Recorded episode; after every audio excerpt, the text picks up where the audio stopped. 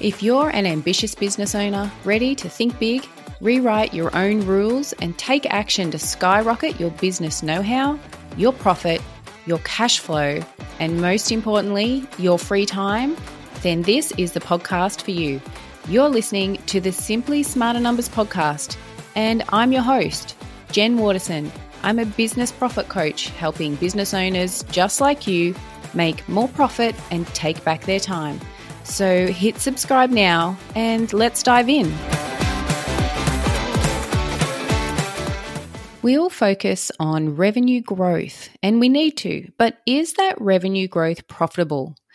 Have you ever seen someone, or maybe you've experienced it yourself, when a business keeps growing and growing, we get more customers, more team, and more work, but the cash flow gets tighter, the stress gets higher, and then they're wondering whether it's all really worth it. Personally, we experienced it in our business at about year two.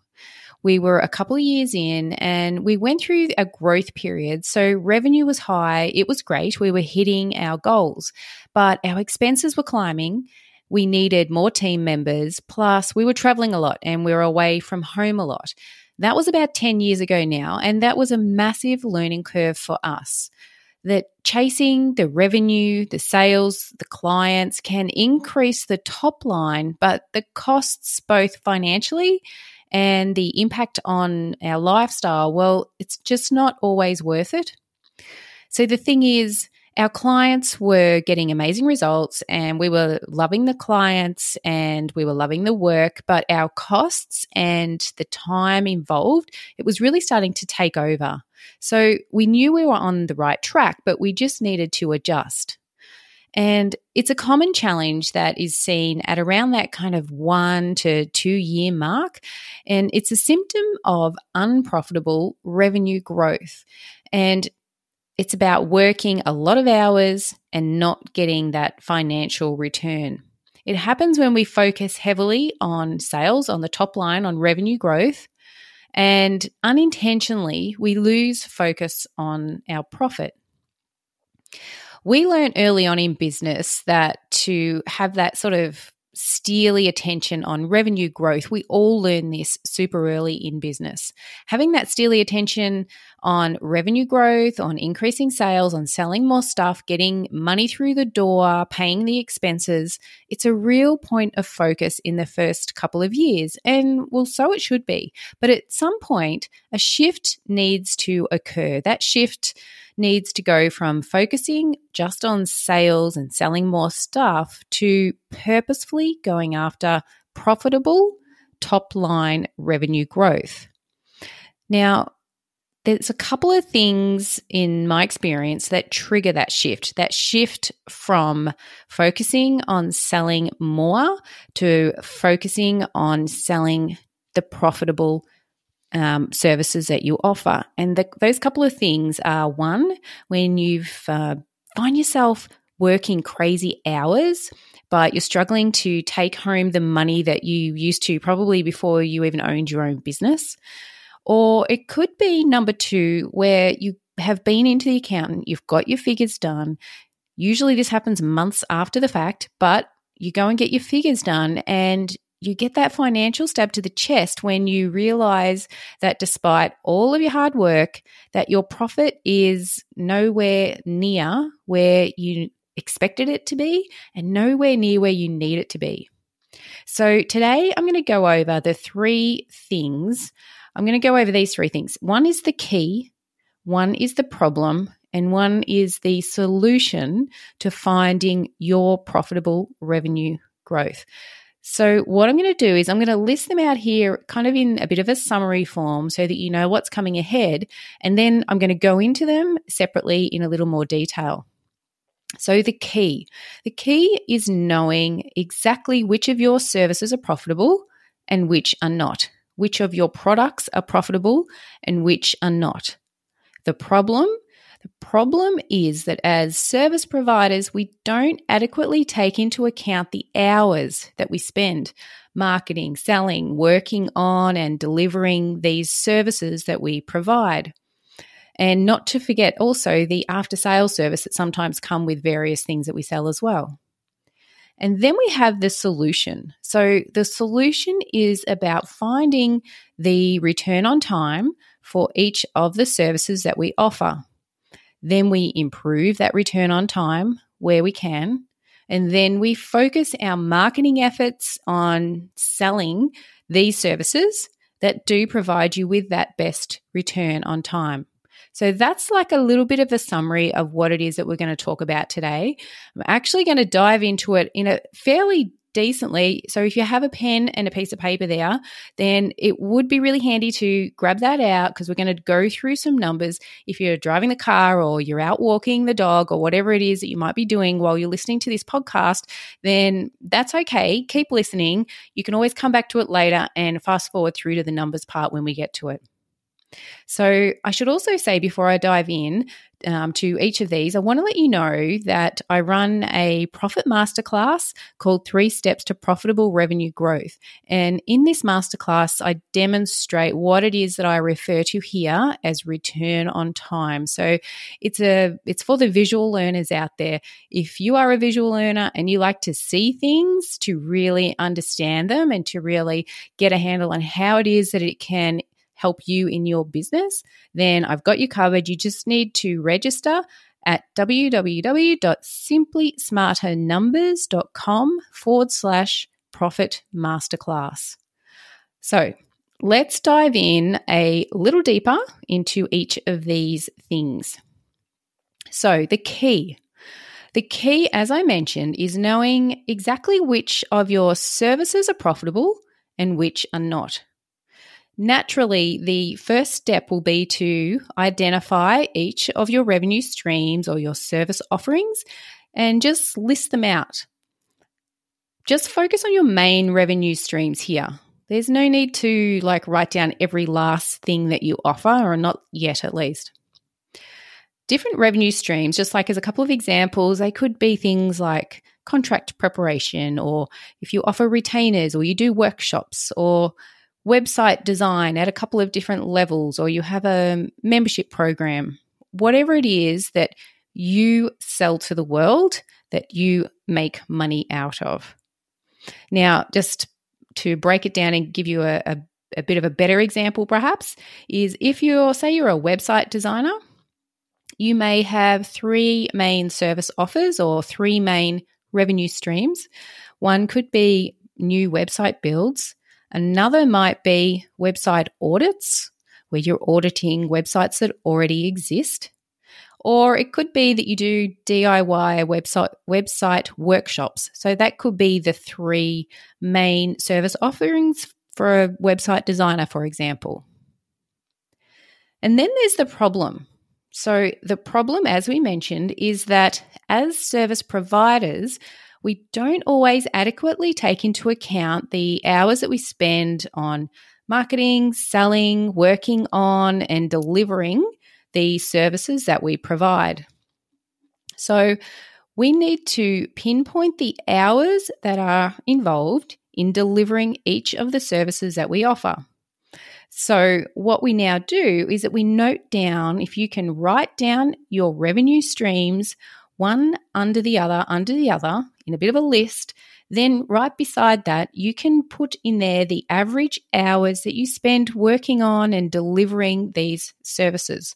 So if you, uh, I'll go back to my website designer again, pretty much because, well, we all understand what a website is, so hopefully that's a good example to use.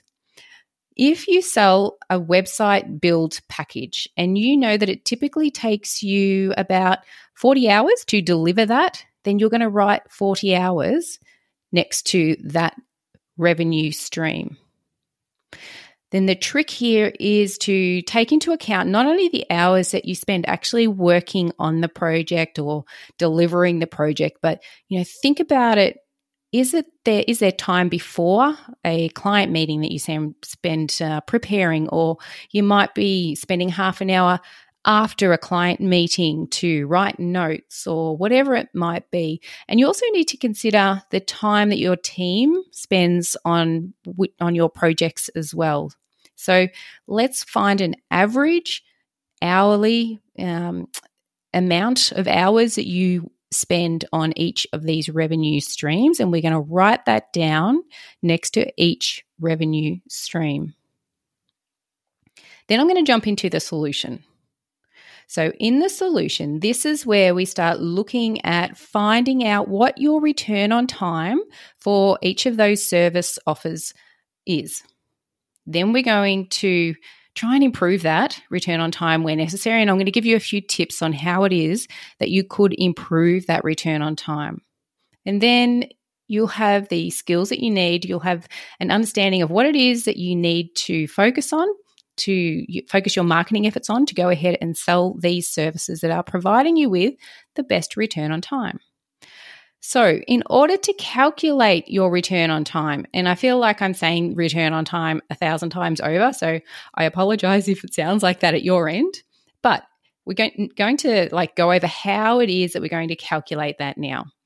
So if you're a website designer and you typically charge five thousand dollars for a website build, and you're spending forty hours on that service offering, then you're getting a return on time of one hundred twenty-five dollars per hour.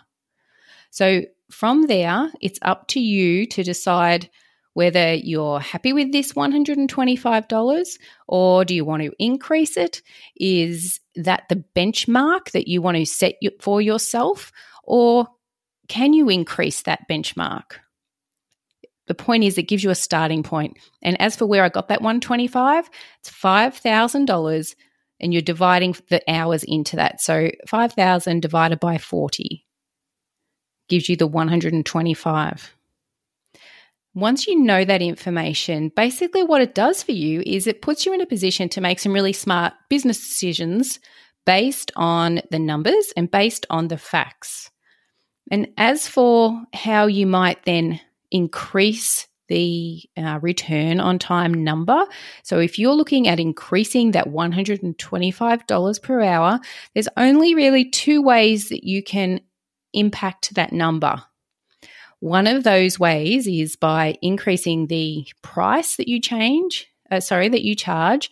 So changing that price up or down, that's going to impact the one hundred twenty-five dollars that pops out at the other end. Or you can impact that number by the uh, reducing the number of hours that you spend on marketing, selling, working on or delivering the services that you offer. So that's the two ways. One is by changing the price, and the other is by changing the number of hours that you are spending. So I'm going to dig a little bit deeper into those two. Number one, adjusting your price. Okay, so that's easy enough for us all to understand. In our website example above, a ten percent increase in the price, so we have moved that from, say, five thousand dollars to five thousand five hundred dollars, with the same forty hours of input of time, will increase that return on time from one hundred twenty-five dollars to one hundred thirty-eight dollars per hour. So you'll start to get a bit of a feel for uh, what it is that I'm trying to get across to you here, is that once you have an understanding of these basic numbers, you can play around with them and really start to decide what is the return on time, what is the hourly return on time that you want to get for your time that you're putting into your business. Now, if it's not one hundred thirty-eight and you want it to be higher than that, well, we need to look at how can we make it even higher. Maybe we want to increase it to more than five thousand five hundred dollars.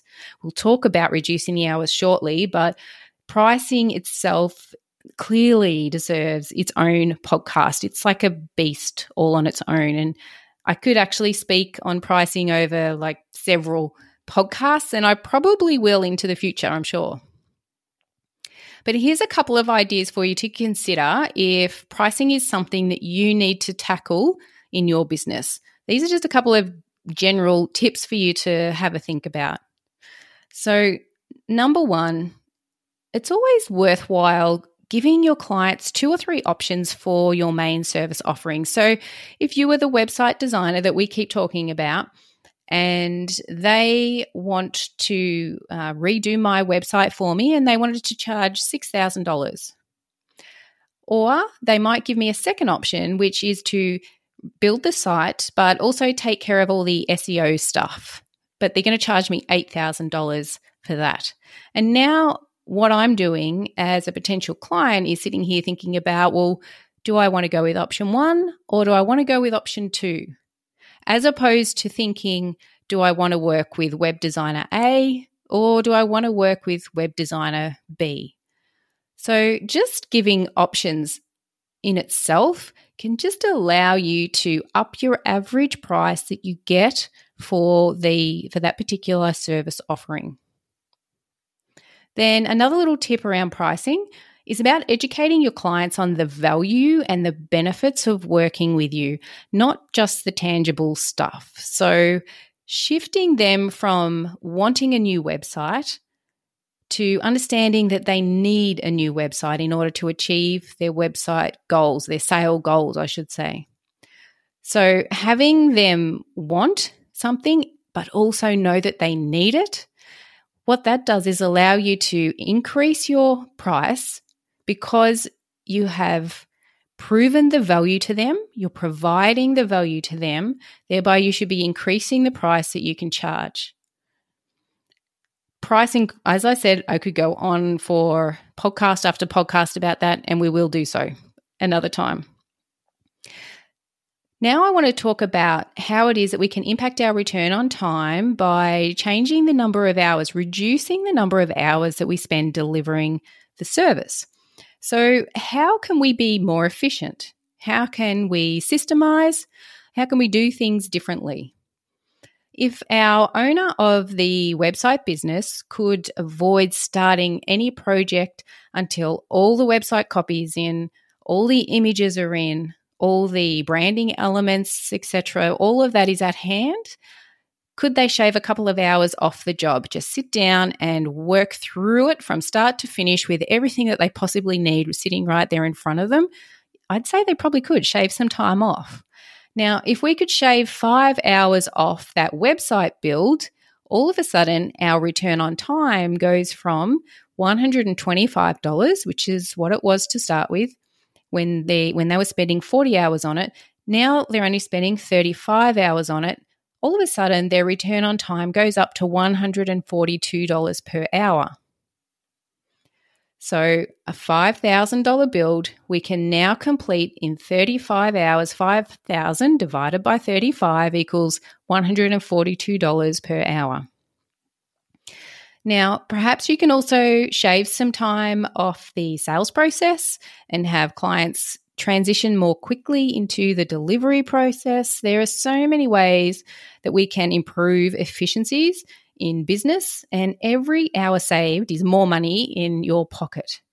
And of course, your option might also be, so our website designer business owner might also have the option to do both, increase the price by ten percent up to five thousand five hundred dollars, but also put in place some efficiencies that shave five hours off the delivery time. So now all of a sudden their return on time is one hundred fifty-seven dollars per hour.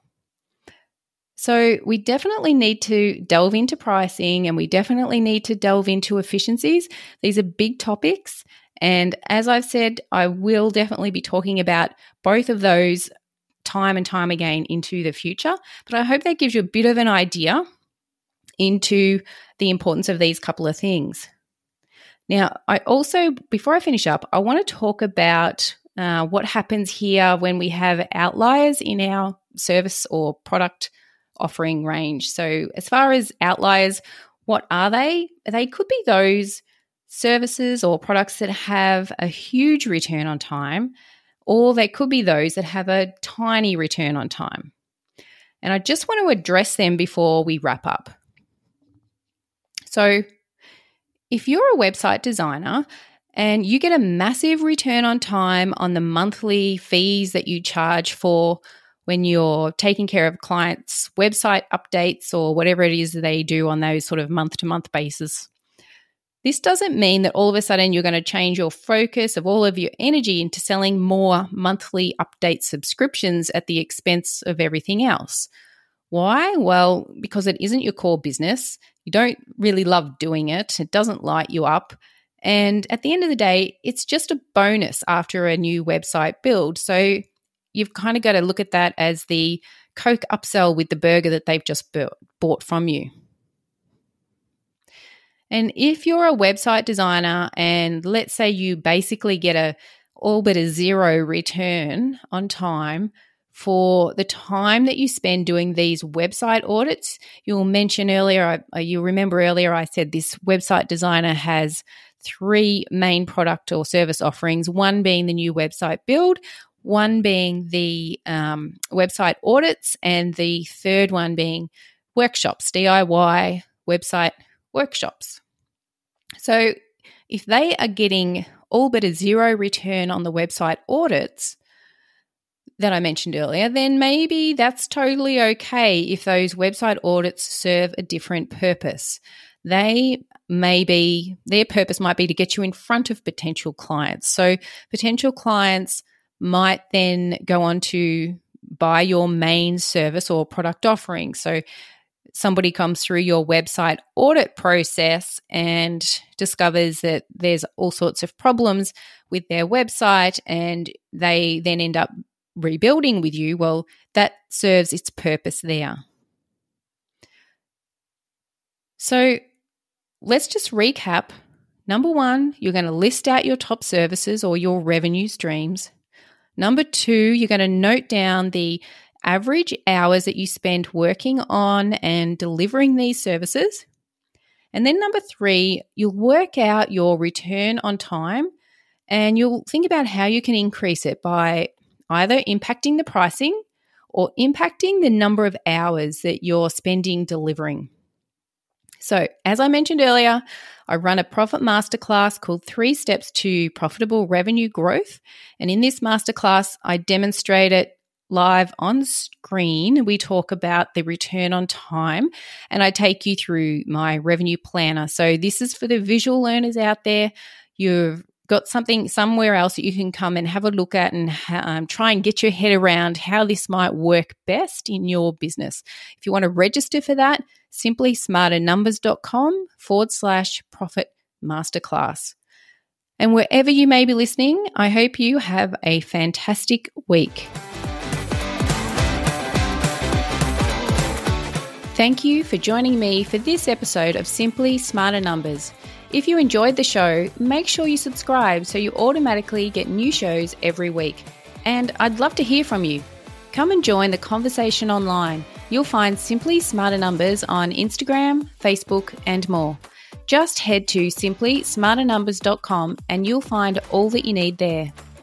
Simply Smarter Numbers is dedicated to you getting the results that you deserve in your business, and I'm honoured that you tuned in.